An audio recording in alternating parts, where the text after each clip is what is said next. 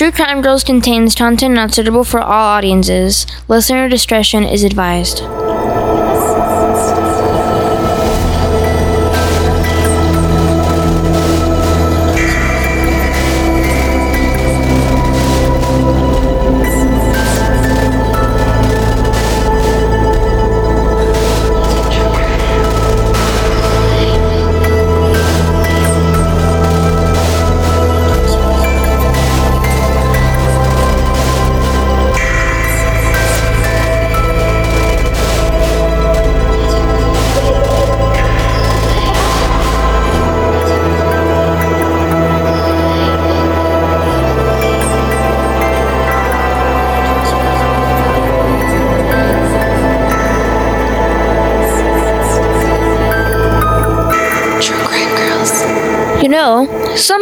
Want to come to Hollywood with the hopes of rising to fame, but it's not always sunshine and rainbows here, my friends.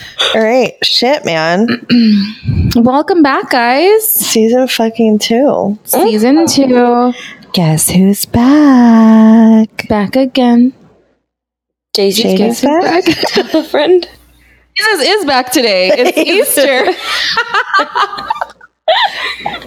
Has risen. It's also April Fool's Day. It's all also April Fool's. Just, kidding, we're not doing an episode. Bye. So this is a very interesting comeback, or It's not what we expected. comeback recording. Eileen is deathly ill. Kyle is about ready to go on a great Disney vacation. So she was like, Don't you dare fucking come to my house and infect me. Mhm. So Eileen is comfortably in bed. Mm-hmm. How did that work out? Fucking. So comfortable, by the way. But I think it, um, I'm I deserve it because I always have to sit in the most uncomfortable chair when we record at Kyle's I just want to correct you that last time you got the couch. Did sh- oh, that's right. Because my dumbass So forgot there. my microphone. Oh, this is true. Okay. Yeah. Well, that's one recording out of how many? Um, that's Mil- not what we're talking about. we're, we're talking about the last one. That's neither here nor there. Mm-hmm. Um, so welcome back, everybody. Yeah. We took like a month off. Yeah. It was weird. Yeah. Um, It's amazing. back. we have, I think, a super cool fucking season I like it. ahead. I I'm like it. really excited. and that's all that matters. So Yeah. And I think it was cool because it just like we came up with the the episodes like so fucking fast. Mhm. And it was Well, we had a like- backlog from season one. That's true. And we still have extra ones that we're Mhm. putting off for season 3. Mhm. Um so this one's going to be fun. We Yeah. still don't have our shit together, so don't think otherwise. Well, no, because the moment, okay, we were like, yeah, we have our shit together, and now we have to learn a freaking new system because this bitch gets sick. So, what? Yeah, it, Still- it only took us like an hour though, Yeah. which, isn't is bad. good. And it was just cuz we were trying to get everything in in tune. Yeah, and it's still. If, sorry if it sounds a little weird. We're we're using Zencastr, which is awesome because we can actually still do it. Yeah, it's awesome. Um, but And hopefully this is the only one, but from the trial like test that we did, it sounds good. mhm, So we'll see how this goes. mhm. All Eileen, are you still there? Yeah, I'm here. Okay, just making sure you didn't fall asleep. That's all. We're just gonna No, check in not every now and then. Close. I know. I'm like looking at the difference between my line and your guys' line, and mine's just like a straight line all the way through, and your guys all up and down. Yeah, that's what I look at every time we record. Eileen's Mine's always just flat line. yeah, Janine's and I, Janine, Janine's and I, Janine's What? and eyes. Janine's and I's is always like boop boop boop boop boop boop boop, and yours is just like you are dead, girl. That's Yeah, all right that's- though. That that's what it's all about. Is this the first Yep. one that's going on? The first episode. hmm Yeah. Oh my god, how exciting! This is going to be a good one. Oh my god. All right, so how have you guys been? What have you guys been up to? We've been hanging out all month. I know. I just realized that last night. Um, Yeah, I caught her talking shit on me. it's been weird not writing anything, not Mhm. recording, Mm-hmm. only doing like social media stuff. Yeah. That's been kind of our aesthetic, though, Oh, You God. guys, let's just talk our about it. Instagram Okay, this Delia. fucking season. We're professional. Oh my! I mean, and we're not even posting ourselves, and we're, we're still going to be like Instagram models. Yeah. like everybody's going to want to Oh, be for sure. just like us. Yeah. Amazing ideas. We went shopping for a bunch of cool stuff. We have. Hmm. Photo We're doing a photo shoot later today, We are doing a photo shoot later today. which is amazing because it's not with our faces. Oh, it's gonna be the the best. best kind of photo shoot. I know. I'm so glad I'm home for that. You're gonna have to bring your stuff next time, Eileen, so we can do your stuff. yeah. What stuff? Your photo shoot. The stuff you got in orange. I gave it to you. Wait, you. no, I have it. Yeah. That's what I thought, motherfuckers. You lose responsibility again. and She said that too. She's like, I'm going to give this to you. so I don't have to do anything. no, but really, our Instagram photos are going to be so rad. Mhm.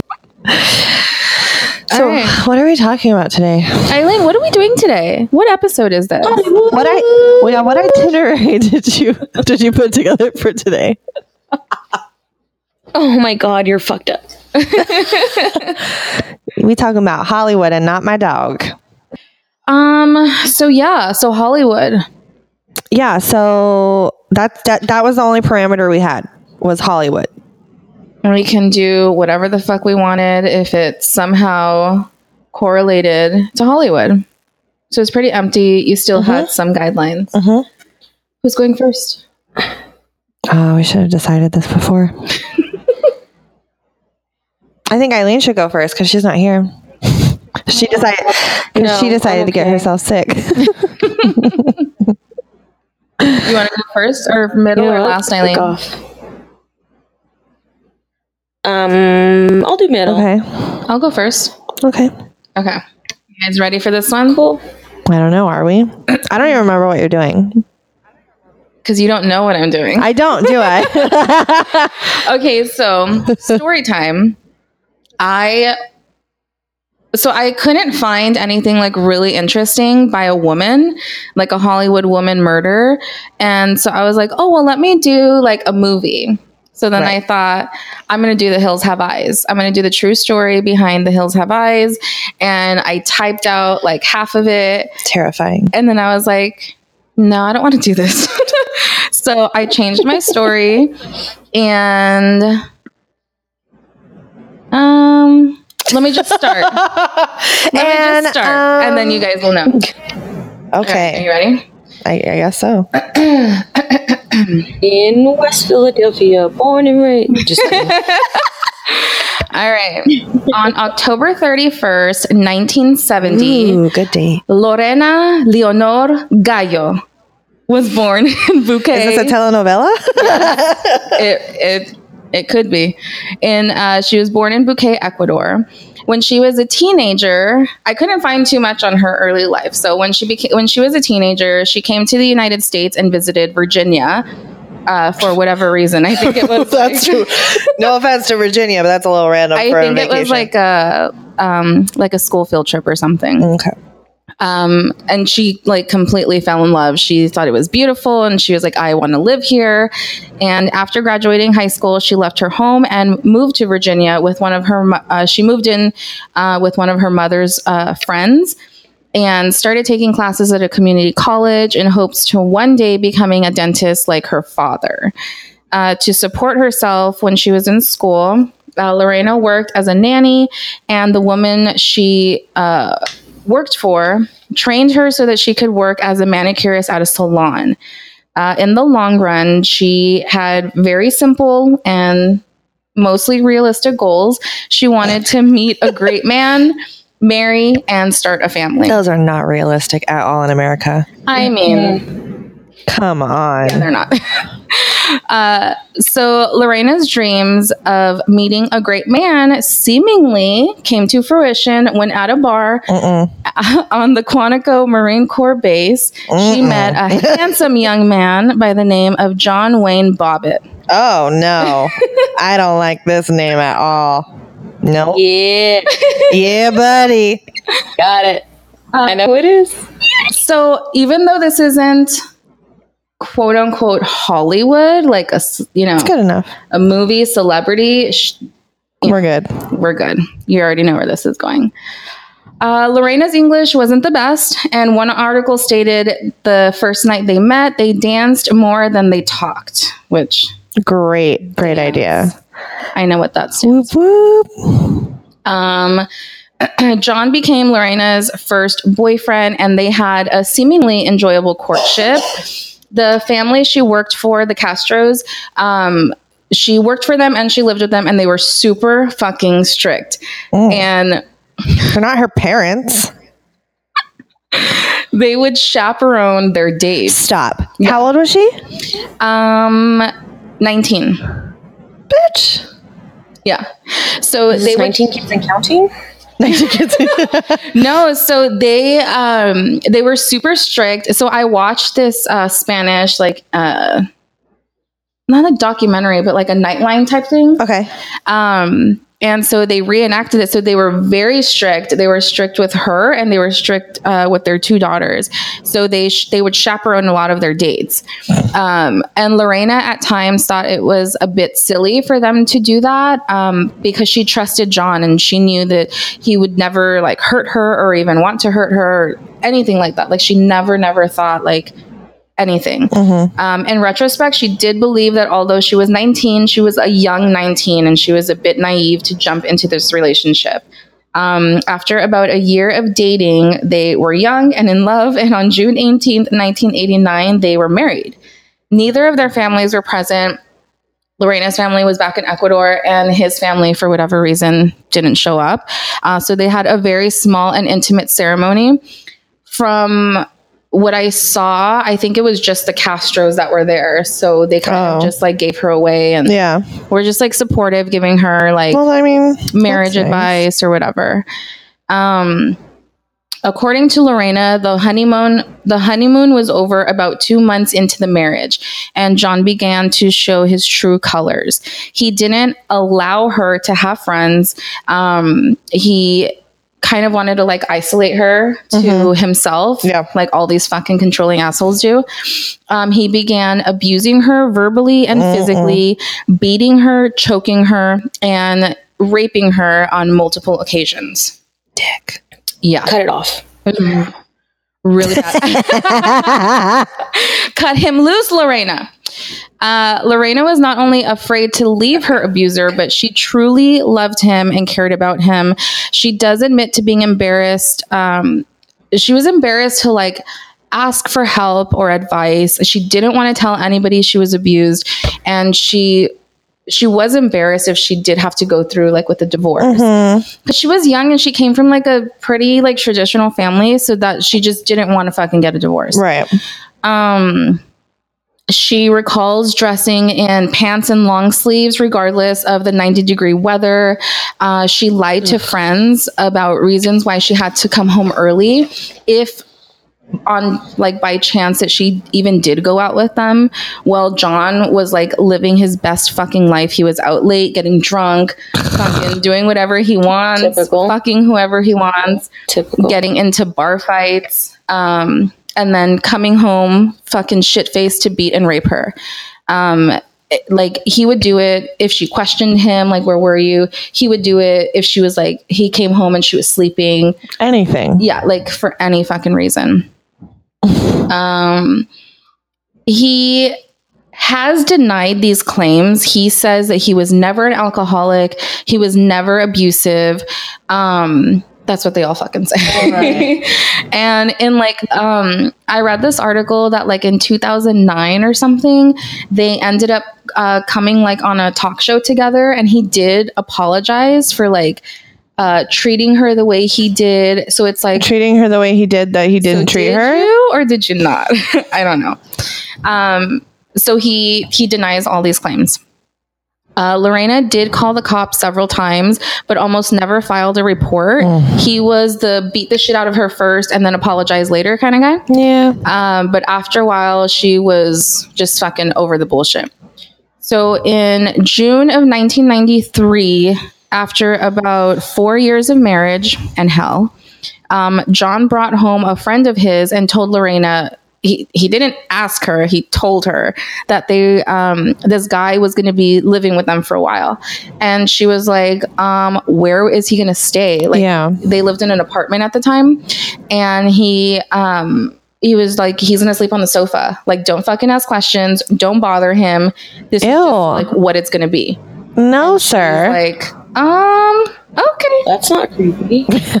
what That's not crazy. So that's not creepy. Yeah and it's like he and that's what she would always say like i'm the wife. Like i have a say in what goes on like whether it's finances or whatever. And he just didn't give a shit. Like he didn't want to hear anything she had to fucking say.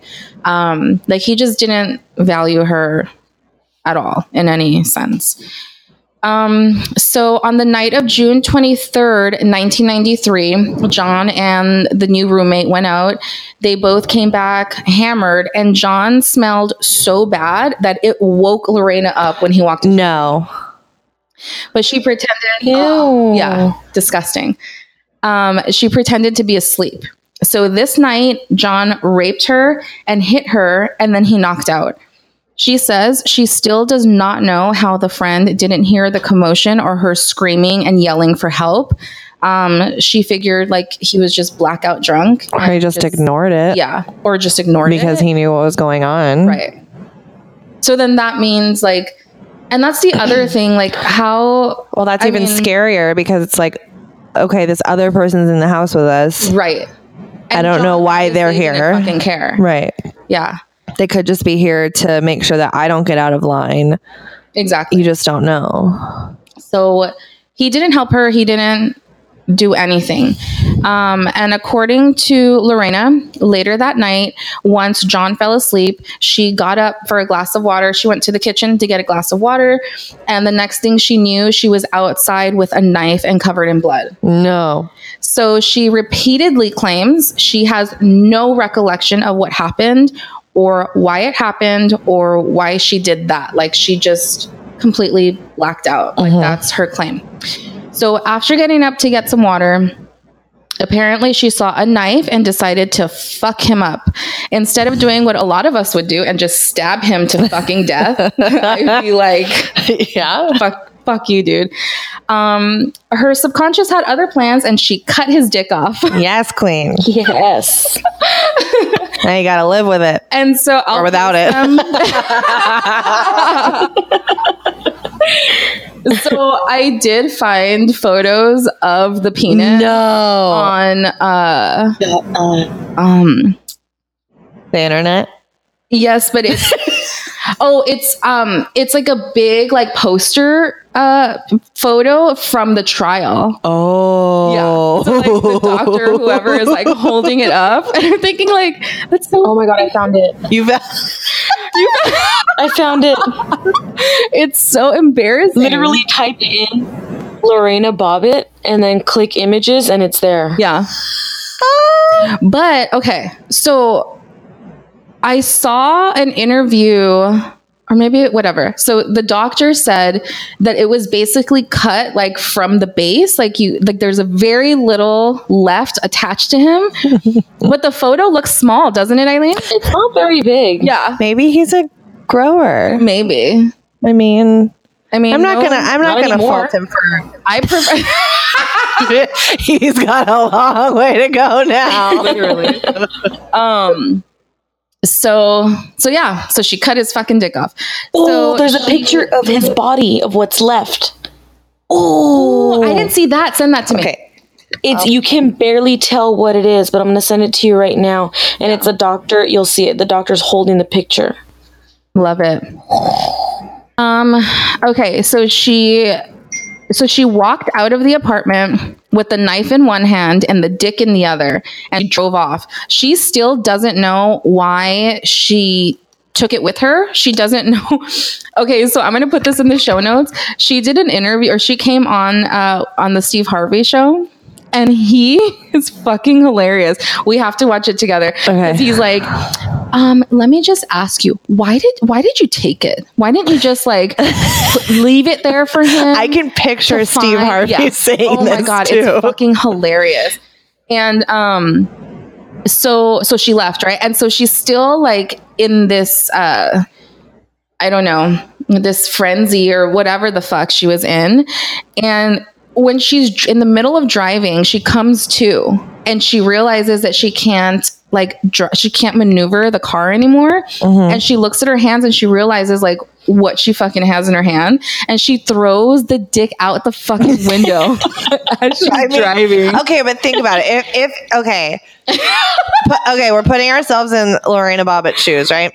She like legit. The blackout story is true. I'm not saying it is. I'm not saying it isn't. Whatever. you wake up with a You dick wake in your up hand. with a cut off dick in your hand and you're driving. i love it Yeah, be probably would. Halloween. I would at least drop it somewhere. no she threw that shit out the window and uh she threw it out the fucking window it's fucking useless um So she eventually pulled over and she called the only people she knew to call in a panic, which is the Castro. I knew it. Yeah. The family that she was living with. Um, and they told her to come over. So she comes over, fucking. Did she explain to them on the phone what happened? She was like panicking. Okay, so they were just like, I don't know what happened. Just Yeah. come over. Yeah. So she's like, something happened. I did something, and they're like, okay, just just come over, right? Like, because they didn't know if she was hurt or right, right, what. right, right. So, and she didn't realize that she was still in her nightgown, like Mm. until after, like later, later. So she comes over and um she's covered in blood. Uh oh, I lost my place. Uh oh. No, Hold on. no, podcast is over. Damn. Okay. Good night. So she comes over, uh, covered in blood, freaking out. She's trying to tell them what happened from what she remembers. And then she starts to tell them what has been happening, like the abuse and everything. Um, and for some reason, she's switching between like English and Spanish. And so they're trying to like piece everything together. Yeah. Excuse me. So they're like, dude, what the fuck? So the husband, Mr. Castro, he calls the police and um, they come over. So she, they just thought, let's get her evaluated. Like, let's Mhm. just see what's going on. If he did rape her, let's get that rape kit Mhm. done. If he hurt Mhm. her, let's just take her to the hospital. Mhm. So no one cares at this point, but John was yelling for help. And miraculously, the friend hears him. Okay. Yeah. So the dead friend that somehow resurrects, Yeah. pun not intended for Easter, um, but he comes back to life and he takes him to the hospital. Okay. So they stabilize him, and the doctor tells him if they can find what was cut off within six hours, that he can Oh God, this is successfully like a movie. Yeah. Like, Literally, though. You know what I mean? Like, is this a novella? Yes. So if they can find it within six hours, he can successfully reattach it. Wow. So Good to know. yeah, oh, you'll be fine. give it five hours, John.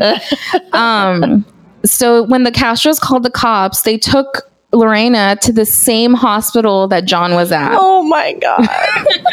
Oh, that's awesome.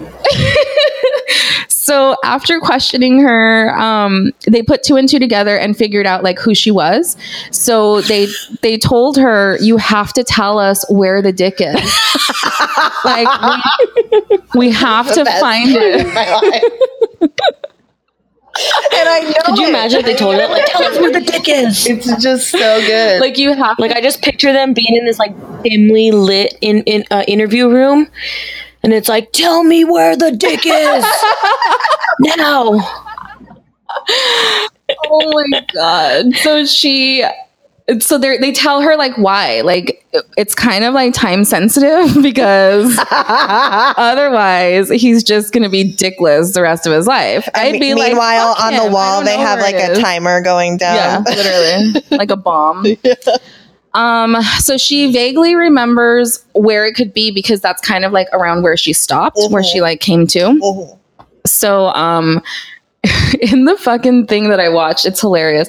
But so they go uh and they find it and it's in the grass. So they literally have to like pick grass off of it and like fucking clean it and shit. so they found it. And after a nine and a half hour surgery, it was successfully reattached.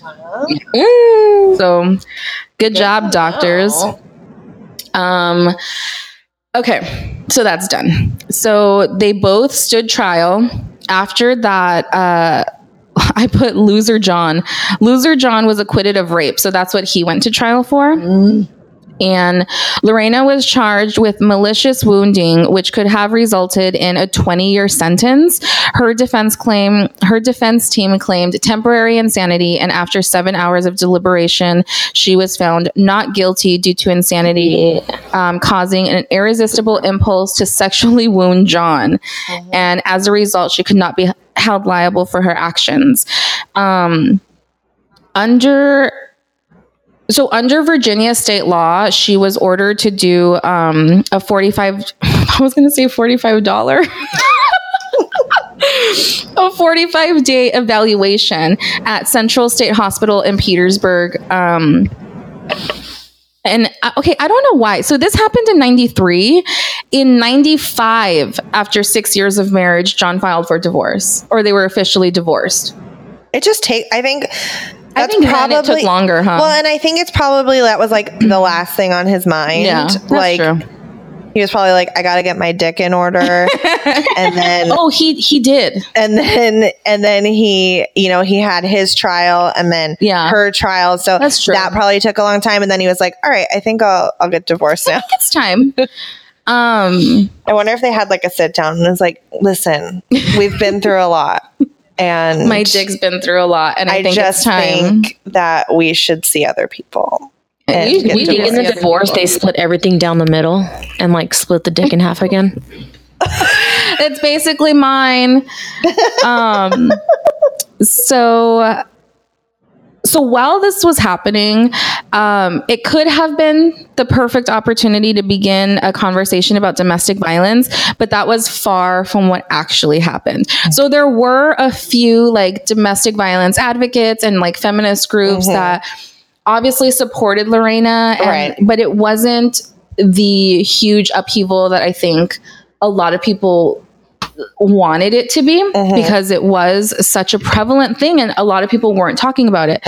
Um, and it was still a year before, uh, this was a year before the Nicole Brown and Ronald Goldman murders. Mm. So I wonder, like, if if uh, the the correct conversations started, Mm. if Nicole Brown would have maybe gotten help Ooh. or gotten herself out of that Right. situation That's more so, or like tried to protect herself a little bit more, if what happened That's still would have interesting. happened. Yeah, you know it's what I like- mean. Well, And I know it's not her fault. It's nothing she no, could no, have no, done or not no, done. no, no, but no. But it's, it's just just, a question. It's knowledge. It's it's all of that. It's getting other. It's more getting society to Yeah. recognize that it's an issue. Yeah.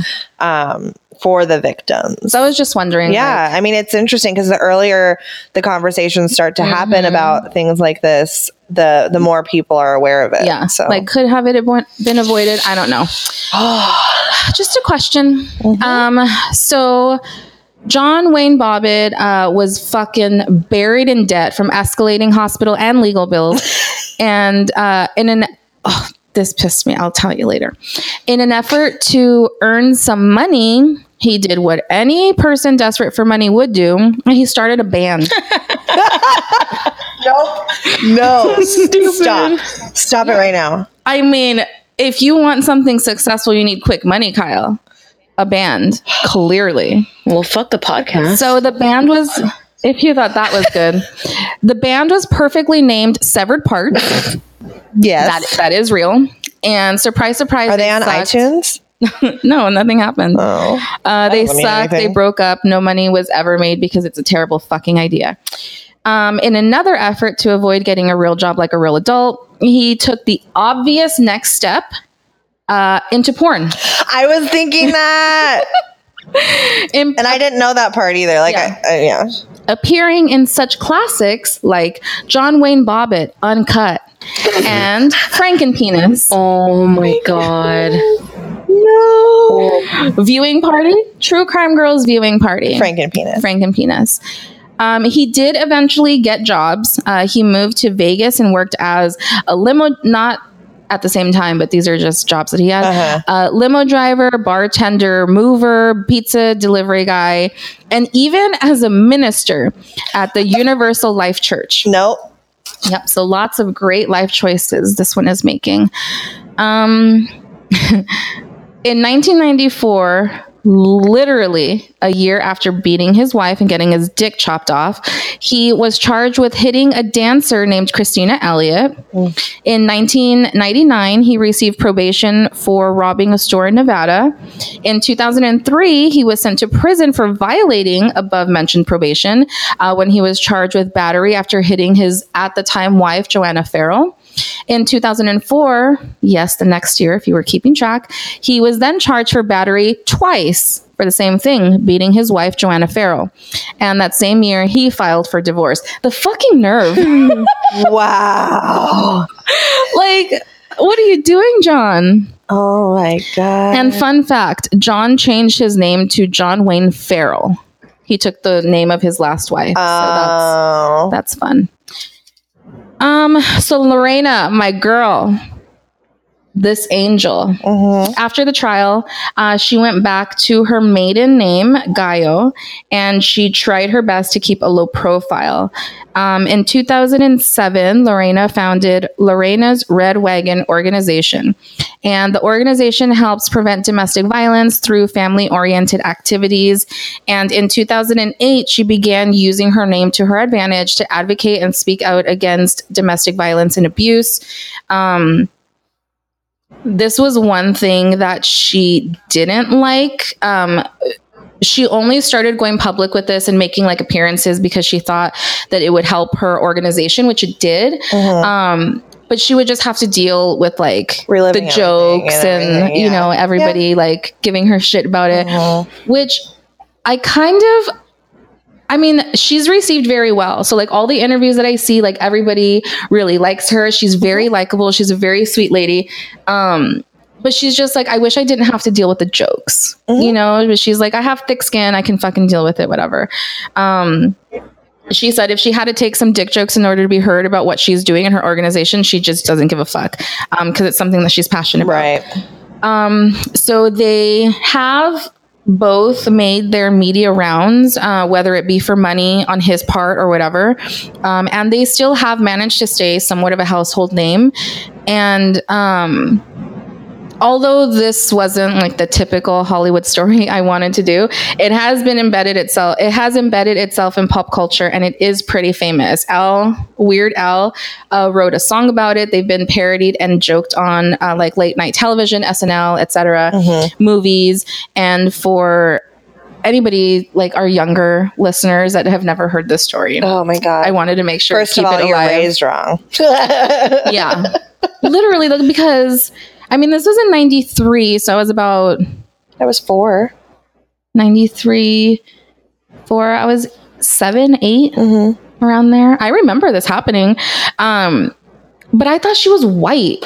She was I like, had no. Yeah, I don't know. Well, I didn't know what name she Lorena. like looked and like. she has a heart. Like she's. I don't know. well, it, with Lorena Bobbitt, it does sound more southern. Yeah. like Dolly Parton. Like Yeah. it's that kind of like thing. You know, I well, I mean, to what- me, yeah, Yeah. So like when I like it's start when you start to roll your R's, that you're like, oh yeah, Lorena. okay. Leonor. Um, but when I started watching like interviews, I was like, oh shit, like she has, still has like an accent. I had no That's idea. insane. Um, but she seems like a really sweet, well-adjusted lady. Um, and she's now happily married. Good for she her. has a kid. Good for yeah. her. She's doing a lot of really good things with her organization. I mean, Um, and that's that's super important because I mean, look at okay the path that John took yeah, and the exactly. path that she took. It Yeah. it proves exactly what happened there, and she's totally fucking Well, winning yeah, at life. because huh? After that, like no man is ever gonna fuck with her. Like Nope. her new husband probably treats her like a fucking queen. Mm-hmm. Good, she deserves it. Like I'm never gonna hurt you. I'm never gonna. You know what? You're always right. Even when you're wrong, you're always right. But Just you please shouldn't don't have cut my dick off. dick off for people to treat you that way. hey, you got to do what you got to do, man. Is that what you have to do? you got to command that fucking respect, or these assholes won't give it to you. Um, So if anybody uh, wants to check out uh, what she's doing, it's Lorena Lorena's Red Wagon organization. Um, she's still doing her shit. She's doing a lot of like fundraising, and she does like a toy drive every year around the holidays. Um, so she's doing good stuff. Oh my god, we should totally help. I'm proud of her. Yeah, Mm-hmm. Get it, Lorena. Team Bobbitt, Gallo. Gallo, Team Gallo. Oh God. So that was my story of Lorena Bobbitt, Yay! the badass bitch she is. yeah, she is. That was a good one. 'Cause I wasn't. I wasn't expecting that either. Mm-hmm. Very Me either. unexpected. When you said her name, I didn't know who the fuck she was. Yeah, Me either. Exactly. Mhm. That was so good. Yeah. Nice job there. Thank you. All right, are you ready, Aileen? Sure. I don't. Do you know? I don't know what you're doing. I don't know what she's doing. We don't know. Okay, cool. I'm excited. I told you. That doesn't mean we know. I don't remember. what more do you expect? So my little book that I write in looks so cute because it says season two, episode one, and I think it's so oh. cute. so cute. You should post a photo on your Instagram. No, it's okay. Anyways, um, Aesthetic. listen, Delia fucking deets. I'm not aesthetic in my shit, okay? oh. what? I see the dick. I like. I see the light. You finally check your text. I Yeah. see the dick. so I am doing comedian Phil Hartman from Saturday Night Live. Oh, that's Right. Okay. So I'm not as um in detail as Janine with her Lorena Bobbitt's penis story, but um I'll just jump right in. Philip Edward Hartman was born September 24th, 1948 in Brantford, Ontario, Canada, to parents Doris and Rupert Hartman. Oh. Um with I didn't know he was Canadian. yeah, surprise. Uh, with seven other siblings. What if he knows Jordo? Enough. Sorry. Interrupt your own story, okay? Just kidding. All right, we'll be quiet, just like Oh, you. thank you. That's all I ask. I'm just kidding. Anyways, um, with seven other siblings, Phil didn't get the affection and attention he wanted, so he found other ways to get it, becoming the class clown in his school. Um, I really want to go more into his life because he was more than just a comedian. He was also an extremely talented graphic designer. Um, he created album covers for bands and advertising logos for um, Crosby, Stills, and Nash, which I feel like I should know who that is, but I don't. Yeah, your mom should have fucking brought that up a long time ago. I have no idea because that's not like it's way before my time. Um, but yeah, um, I really, really want to go. I mean, there's really not much to say about his life before all this because even though he was like a good comedian, he's a talented comedian, graphic designer. Um, his death is more interesting than his life was. Yeah. Oh. Um, he was married three times. His first marriage ended after less than two years. Um, his second marriage lasted three with his wife. Rife, his wife, His right. his wife, Rifle? his wife. Yeah, I yeah, something. Um, I sound like Kylie now. Um, his wife stating his real life persona was opposite of what you would see on screen. She said he would be in his own little world and disappear emotionally. That's pretty standard for actors. Yeah. Just Yeah, it, that's but that's what I gather. Like reading about this, it made me think of Robin Williams. yeah. They're completely opposite. That's a complete front. A lot of them have anxiety and have stuff like that um, that they're dealing with, and that is the way that they um, can be someone else.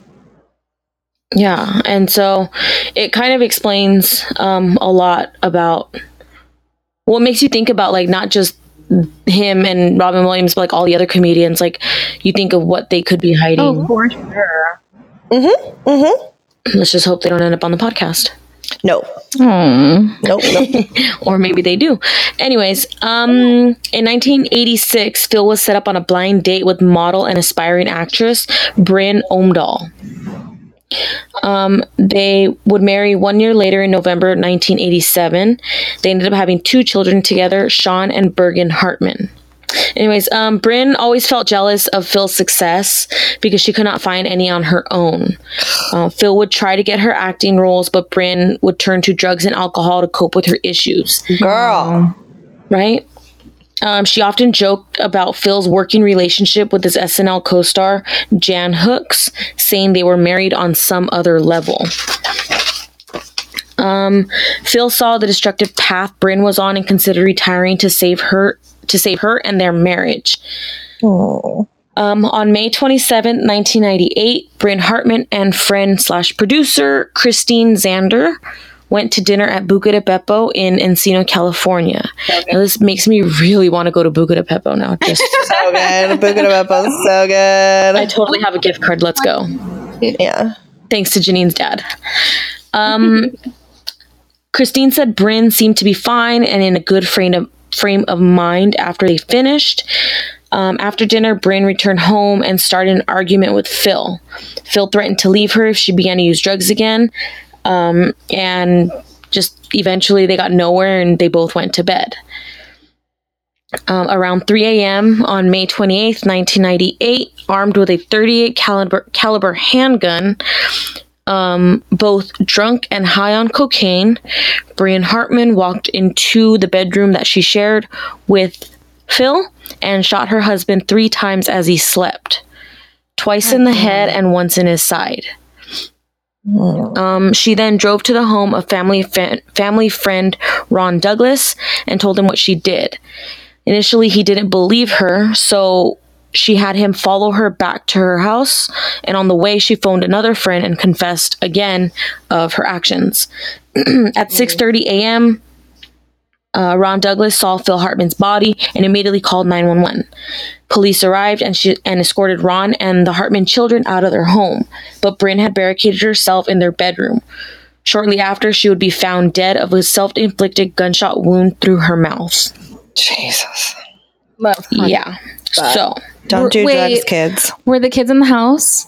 I don't know. I'm assuming yes because it said the police arrived and escorted them out. Oh.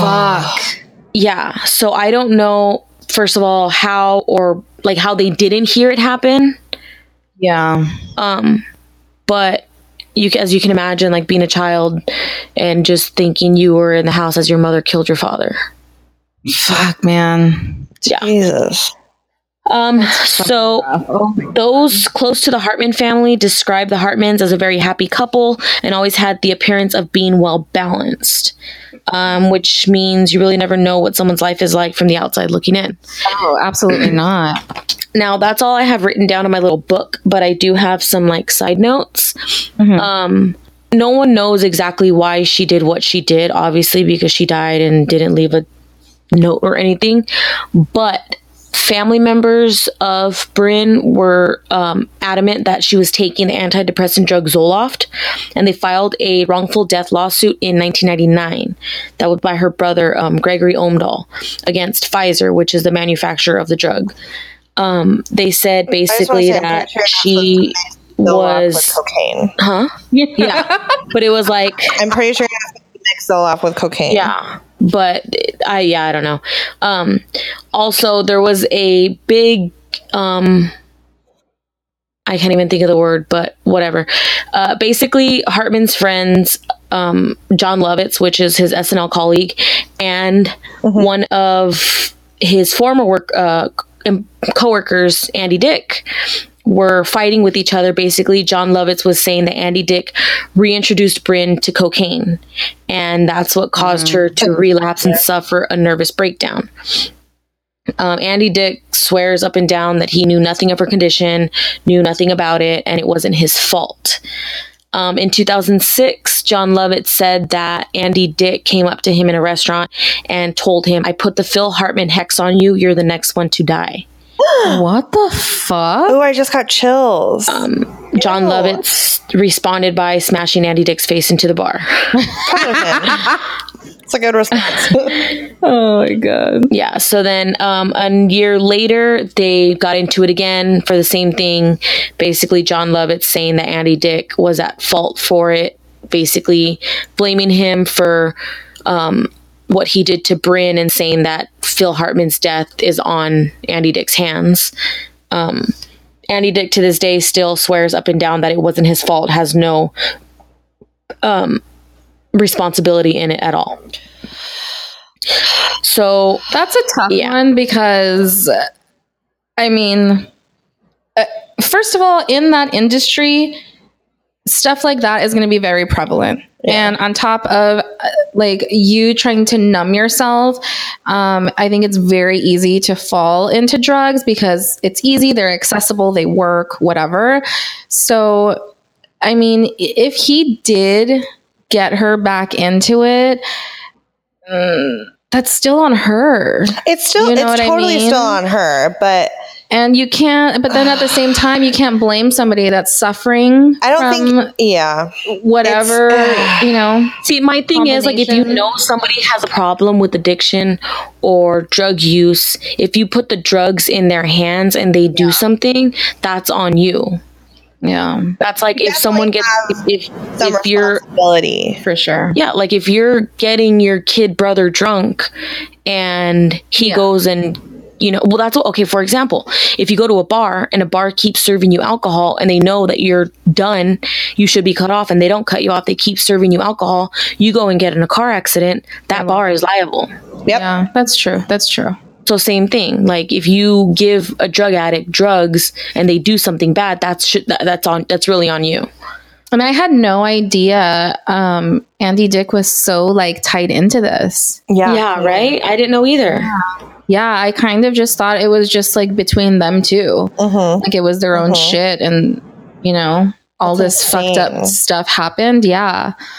So, boy. Yeah, that's pretty much my story. Short and sweet. yeah, that was really heavy. Yeah. Damn. I want to know more of what happened to the kids cuz that's Yeah. like um that's rough. But you don't hear of them like like you do other They- celebrity children, you know? Well, maybe they didn't want to be in Hollywood anymore. And they probably have like a really strong and supportive like family or Mhm. you know Yeah. system that's going on that is trying to protect them from all of that. hmm So that's actually really good. That was a good one, Eileen. That was good. Thanks. I try. Very sad, actually. super, super fucking downer. I feel So let me bring you up. this is not going to bring you up. I mean, yours was uh-huh. kind of funny, but at least everybody lived, even the dick. true. True. Even the dead. Wait, John or the actual penis? all of the above. All of the above, every single one of them. yeah. Alrighty. So I I am doing um, Rebecca Schaeffer. So um, Rebecca Lucile Schaeffer was born on November 6, 1967 in Eugene, Oregon. She was the only child of Dana and Dr. Benson Schaeffer. She grew up in Portland and began modeling in her junior year of high school. She had some success in catalogs and commercials, so in August 1984, her parents let her move to New York City to continue pursuing her modeling career. Oh, hello. Sorry. I'm like, oh, Scared me. oh, hello.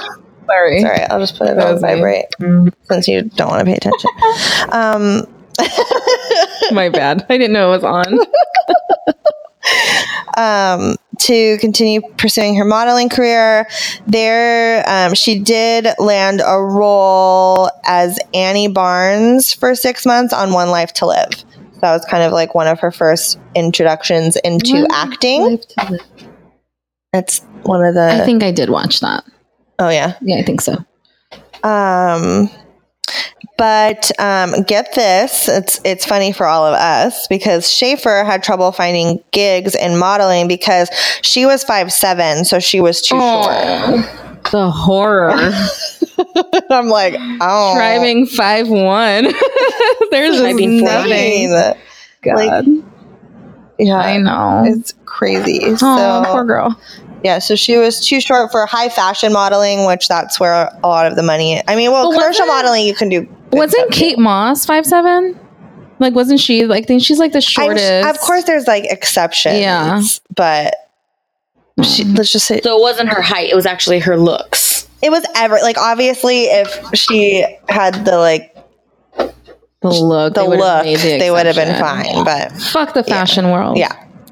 So, um, after a stint in Japan trying to continue her modeling career, she eventually moved back to New York and decided Damn, to went to focus on acting. Yeah, she well, she went to Japan because she hoped that that would help with her modeling career, um, but she still had trouble um, booking um, booking things.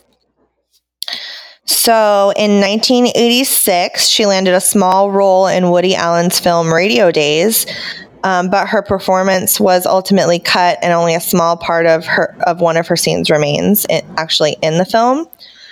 Radio days. I need to watch that. Um, she continued to book modeling gigs, like commercial stuff, when, and she also worked as a waitress at this time. She landed the cover of 17 magazine and caught the eye of television producers who were casting for a new sitcom called My Sister Sam. She auditioned and got the role of Patty Russell, who is the lead character Sam's sister. The series started off as a hit. It ranked in the top 25 during the first season, but was eventually canceled in the second season when ratings began to fall. Just like normal, Everything normal else. stuff. Um, so after my sister Sam, Schaeffer moved from New York to California. She rented an apartment in the Fairfax district in Los Angeles and began to land a variety of supporting roles in things like um, scenes from the class struggle in Beverly Hills, the End of Innocence, and a TV film called Out of Time. By all accounts, Schaeffer had a promising start to her career. It was just kind of like those supporting roles, getting her prepared for bigger things. It was just the beginning. But on July 18th, 1989, Rebecca Schaeffer was fatally shot at her apartment by her stalker, Robert Bardo. So, Robert Bardo was born on January 2nd, 1970. He was the youngest of seven children. His mother um, was, I, I've read different places. Some places say she's Korean, some places say she's Japanese. so, she's something like I would say probably Korean. I think Korean's the like, correct one. what Yeah. like. yeah, yeah, yeah. But um, I just wanted to throw that out there that I did see Japanese as well. And his father was a non commissioned officer in the U.S. Air Force. Um, so, because of that, the family did move around a lot in his early years, but eventually they settled in Tucson, Arizona in 1983. Damn, with seven fucking kids. What is it with seven? What? So what is it with seven? Oh, Creepy. Phil Hartman was. Oh no, he was of eight. Oh. Was he seven of eight? Yes. Yeah, that's why. oh my Creepy. god. So he reportedly had a rough childhood. He was the object of physical and mental abuse. One of his teachers, when he was 13, Oh no. no, no, no. Not what you're thinking. Oh, okay. like a teacher. when he was 13, reported saying that he was a time bomb on the verge of exploding. that must be so rough as a teacher to like see these things in these kids. Yeah. Yeah. Yeah. And like there's only so much you can do. hmm So Bardo's first stint with Obsession, I'm going to call it Obsession at this point, was when he was 13. So he took a bus to Maine when he was 13 years old in search of Samantha Smith. And she was the child who became famous for writing letters to Mikhail Gorba- Gorbachev, um, who was like the last Soviet Union leader. So he became obsessed with her um, and her life. So he took a bus to go find her, and authorities eventually found him and returned him to his family in Tucson. Oh, that's romantic. Yeah, so that was No. that was his first like that. That was a little really, bro. Like, From fucking a little weird. Arizona to Maine yeah, at 13. yeah, to find someone. I'd say where are your parents, but they were Yeah. hands full. Yeah. He was good at school, like he got good grades and stuff like that, but would often write threatening letters to his teacher, threatening letters to his teachers. What? Like they're your teachers. Yeah. like what are you doing? You still have to see them. Yeah. Well, no, he doesn't because um, is strange. he i saw that he dropped out of high school um, and started working as a janitor at a jack in the box What? and this is when he started to fall in love with like television shows I think they had like a TV there that they Oh, watched. okay, okay. And so he started to watch TV a little bit more. And he specifically connected with the TV show My Sister Sam. Mm-mm. He, be- he began to become obsessed with the character Patty, for which he built a shrine for in his bedroom. I Uh, mean, I have one too, but we're not going to take it to. Jesus. Yeah. So, For my sister Sam. yeah. Absolutely. So this is a, one of his quotes. I have a few of them in this entire thing. She came into my life in the right moment. She was brilliant, pretty, outrageous. Her innocence impressed me. She turned into a goddess for me, an idol. Since then, I turned an atheist. I only adored her.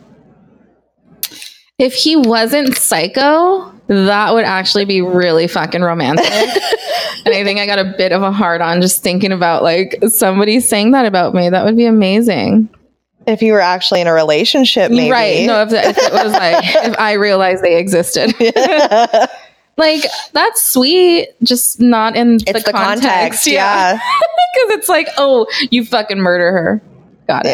Yeah. Yeah. Ugh. Like many fans do, he began to write letters to the actress who played Patty, Rebecca Schaeffer, because they're the same person. Um, Clearly. and um, Rebecca did respond to his to some of his letters, um, saying that his letter was the most beautiful she had received. On her letter, she drew a peace sign, a heart, and signed it with love from Rebecca. oh, no. Because I mean, how you're just it's your fan mail. Yeah, you don't know. The day Bardo received the letter, he wrote in his diary, When I think of her, I would like to become famous to impress her. Well, you're on your way, bro. So, Literally. naturally, Bardo decided it would be a good idea to go visit her at the Burbank studio where they taped My Sister Sam. Obviously. Yeah. He arrived at the gates with a teddy bear and a bouquet of roses for Schaeffer, but the guard would not let him in. So, what would your guys' next step be? Kill the guard. Ooh, good one. Break in. Eileen? Break in. Okay. Um, well, not quite. He did return a month later, but this time instead of a teddy bear and roses, he just had a knife. Oh. Well, because, you know, I mean, obviously. Um, he didn't he didn't get in. natural No. He did not gain entrance. This did not work. And in his diary, he wrote, I do not lose. Period. Fucking diary. Oh my yeah. god. Oh yeah. Uh, so he returned to Tucson and he continued to follow Schaeffer's acting career, including seeing her role in ca- Class Struggle in Beverly Hills, where she had a love scene. Mm-mm. This How dare she? I know. This enraged Bardo. Uh, to him, Schaeffer had lost her innocence um, because she was the same person as Patty, Yeah. of course, and she's also the same person as the person she's playing in this movie. Right. um, and she had become, quote, one more of the bitches of Hollywood. Sorry about it.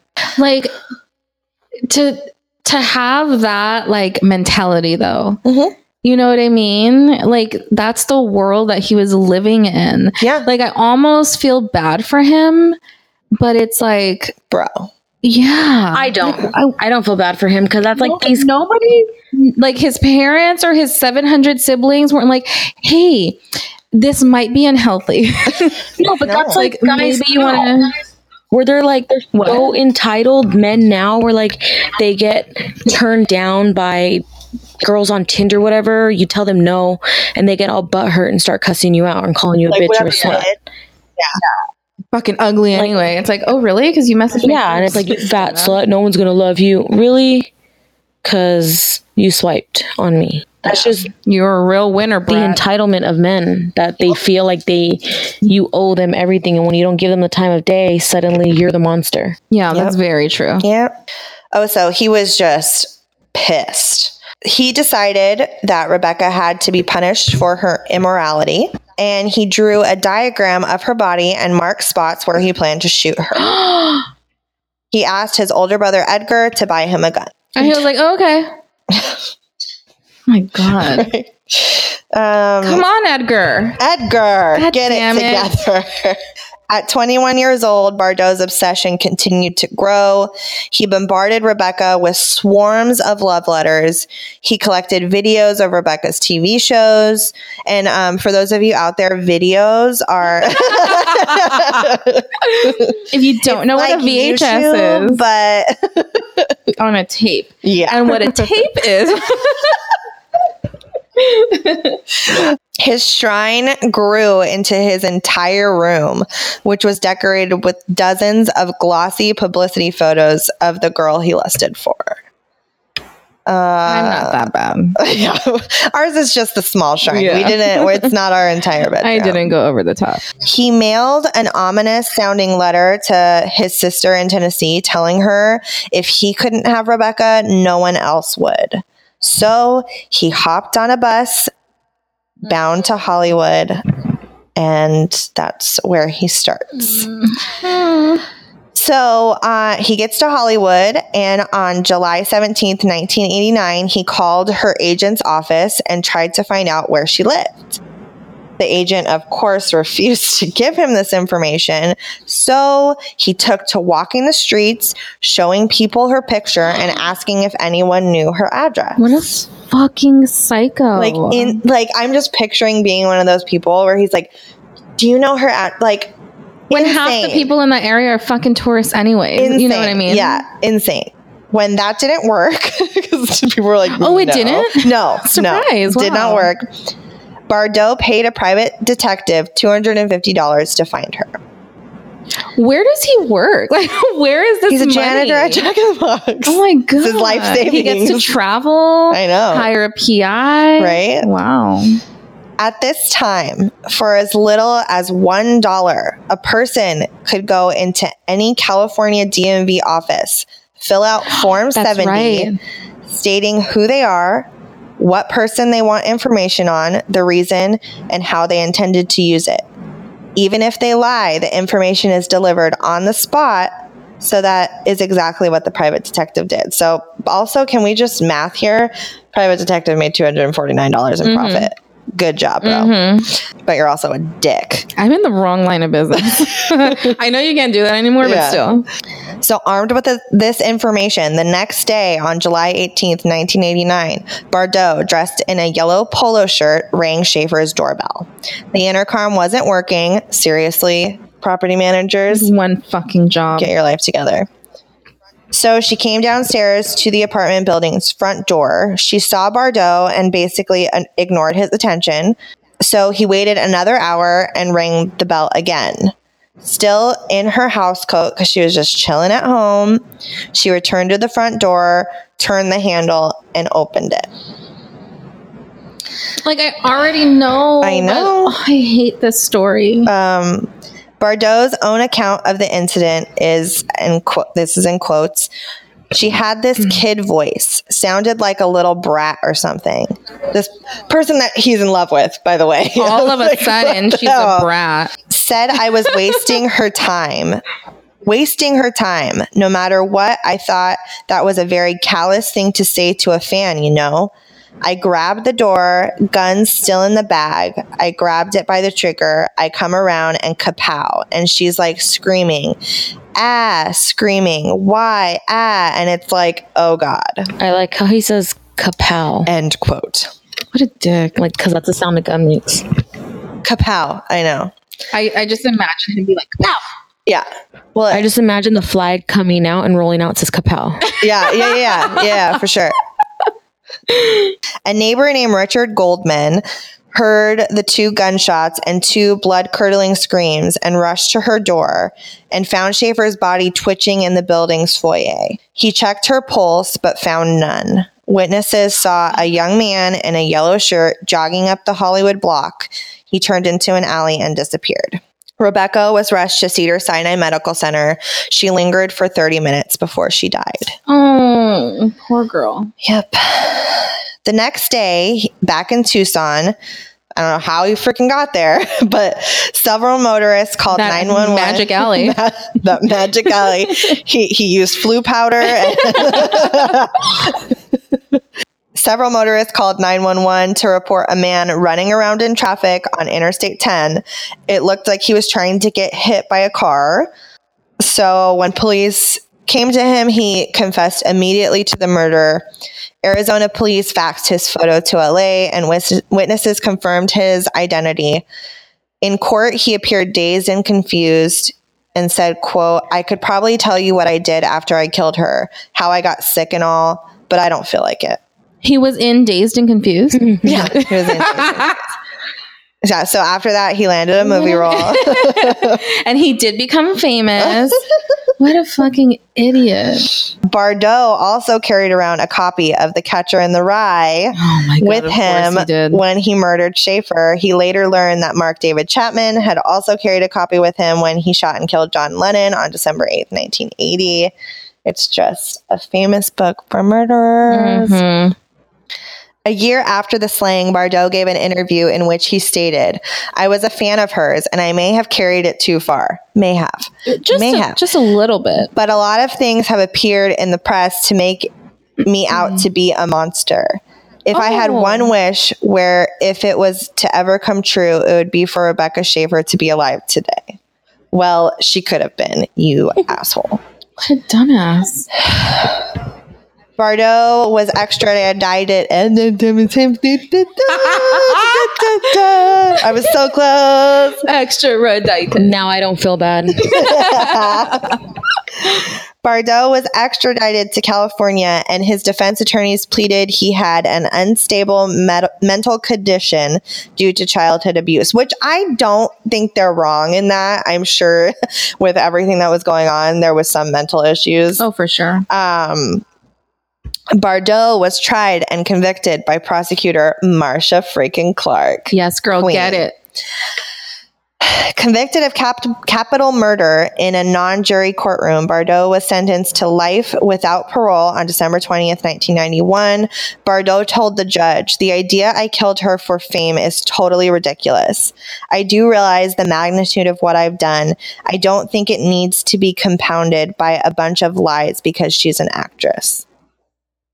It doesn't matter like what the fucking rumor is. Like, why would It's you ins- even fucking Well, give a shit? Yeah, why are you Like, so killed worried her. about it? Yeah. Like, I just. He's like making up his own rumors. I've heard Yeah, that so- people are saying, no, nobody gives a People shit. People need to stop talking about me. God, why are you so obsessed with me? I'm not doing it for fame.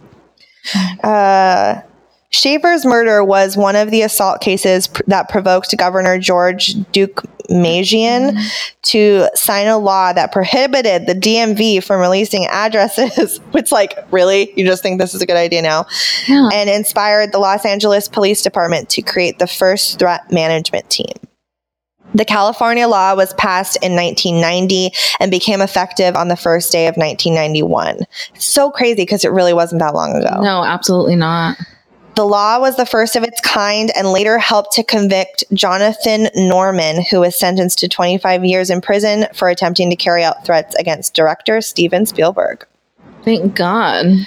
According to the legislation, a stalker is defined as someone who willfully, maliciously, and repeatedly follows or harasses another victim and who makes a credible threat with the intent to place the victim or victim's immediate family in fear of their safety.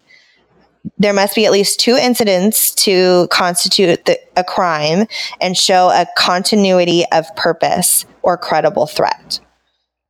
By 1993, all states, as well as Canada, put anti stalking laws into effect. Mhm.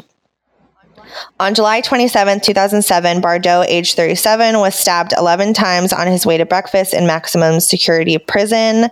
Uh, so, an inmate stabbed him. He was treated at Davis Medical UC UC Davis Medical Center and returned to prison. He lived? Yeah, he lived. So he's still serving his time in a prison in California.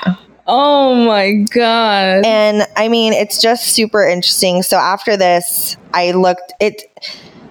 I mean, it is true because of course a lot of us are like fans of Yeah. people, Mhm. and I think a lot of the times when it comes to being fans of people, we forget that they are human and Yeah. that they they aren't the people that they portray, even if they aren't acting, even the people that they portray at like award shows and on Yeah. interviews, that's, I mean, it is them, but it's not them. They're still, they're portraying this persona because that's what the public wants That's- them yeah. to do.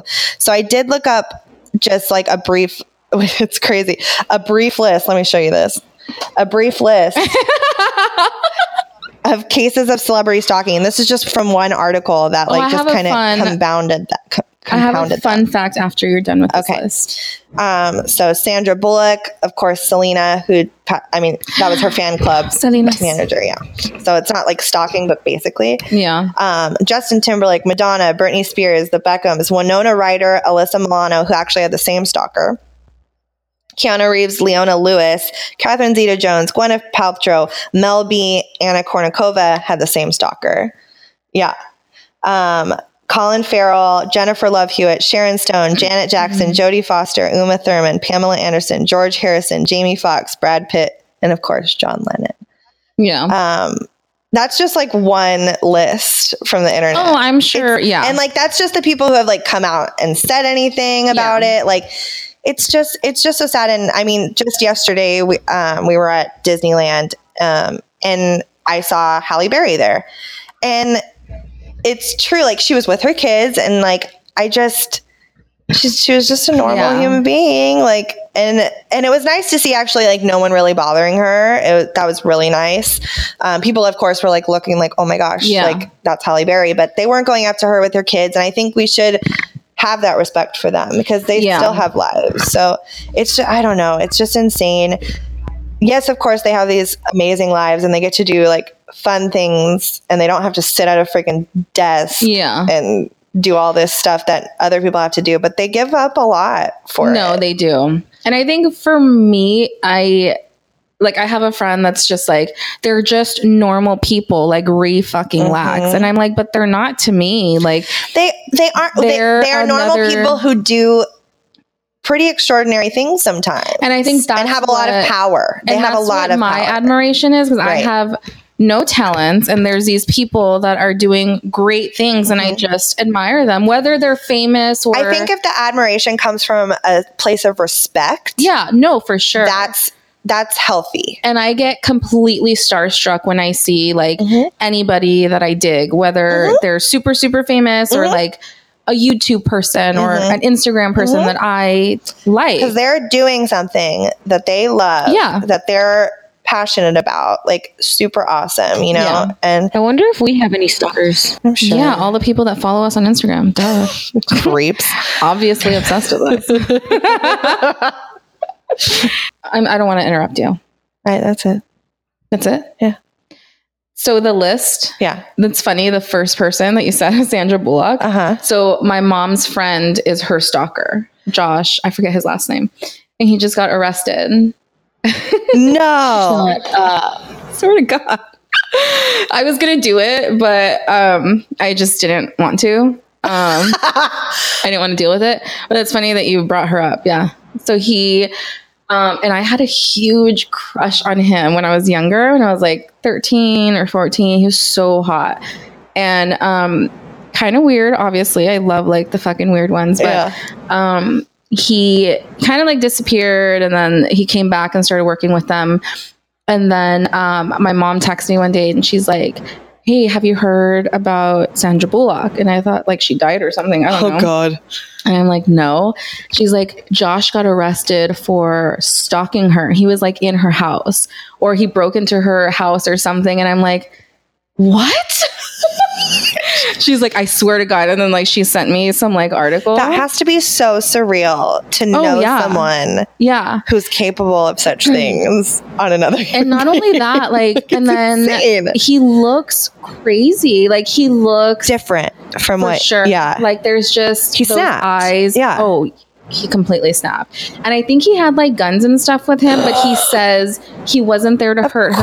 course. He just wanted to talk to of her. Of course he wasn't. And I was like, Josh, really? and I was like, Mom. Can you send us the picture? Yeah, I'll send it to you guys. I was like, Mom, I had the hugest crush on him. She's like, Janine. but yeah. Well, you definitely have a type. I do. Yeah. that doesn't surprise me at all. But I know. that's crazy. Yeah. No way. Yes, I was like, oh, maybe she'll like, maybe her name will come up on the list. The first, fucking one. Yeah. And I just took it like in the list, like how it was. And Yeah. I was, I mean, I didn't read like, cause each one like had a paragraph about like what they went through and all this stuff. And I mean, it was cool to see a lot of them did take action on their stalkers and the, this law let them do that. So that's really Yeah. cool to see it in action and it working.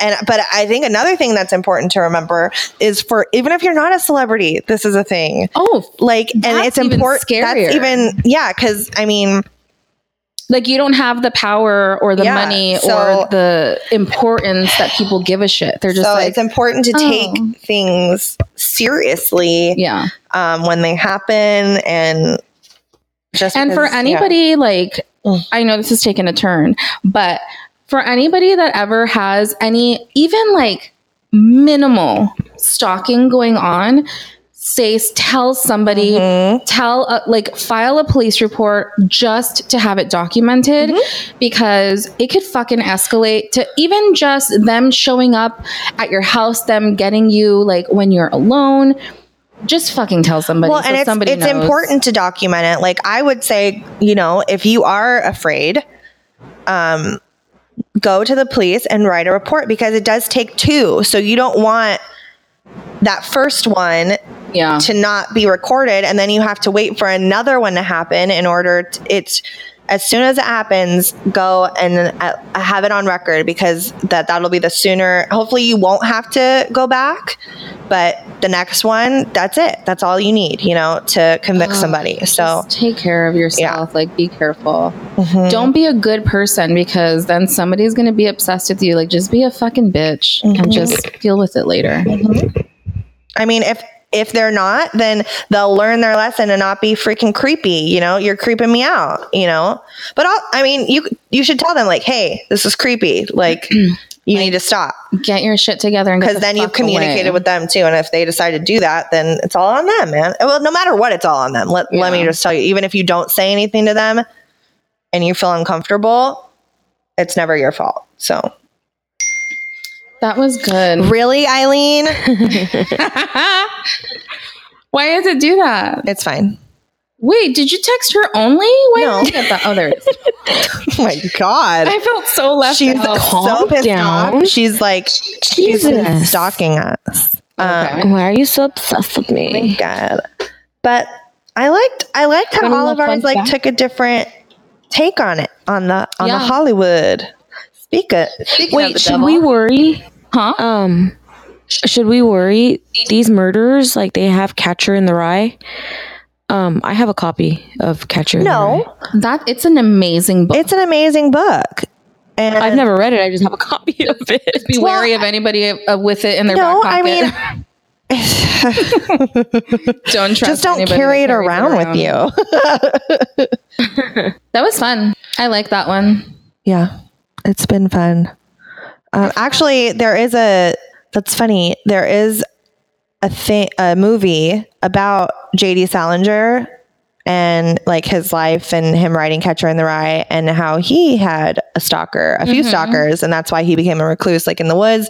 It's with what's that hot guy's name? The guy who played Beast in X Men, the new class, Nicholas Oh. Hoult. Nicholas Hoult Oh God, he's an angel. so cute.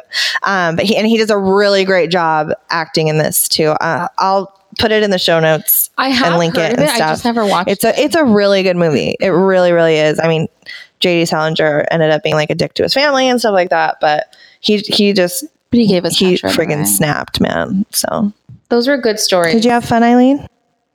Is she dead? She fell asleep. No, I could. Oh my girl, God. we're having trouble. I'm telling you, technical fucking difficulties. All right. Well, thank you, guys. I hope you guys had as much fun as we did. We have, like I said, a super cool season two coming up. Um, It's all right. if anybody noticed, my bra strap. I was posting some Polaroids up on my story. Nobody noticed. Nobody noticed, I know. Um, but they were hints to subjects in season two. So if you're paying attention, you might know. If you weren't, then it's still going to be a surprise. It's gonna be fun. It's gonna be so fun. I'm super excited for some of them and super nervous. I know. I know. It's gonna be good. I just hate that I actually have to work now. but I feel good that I'm not the only procrastinator. We've known about this episode for the last like two, three weeks, something like that. And all of us were working on it this morning.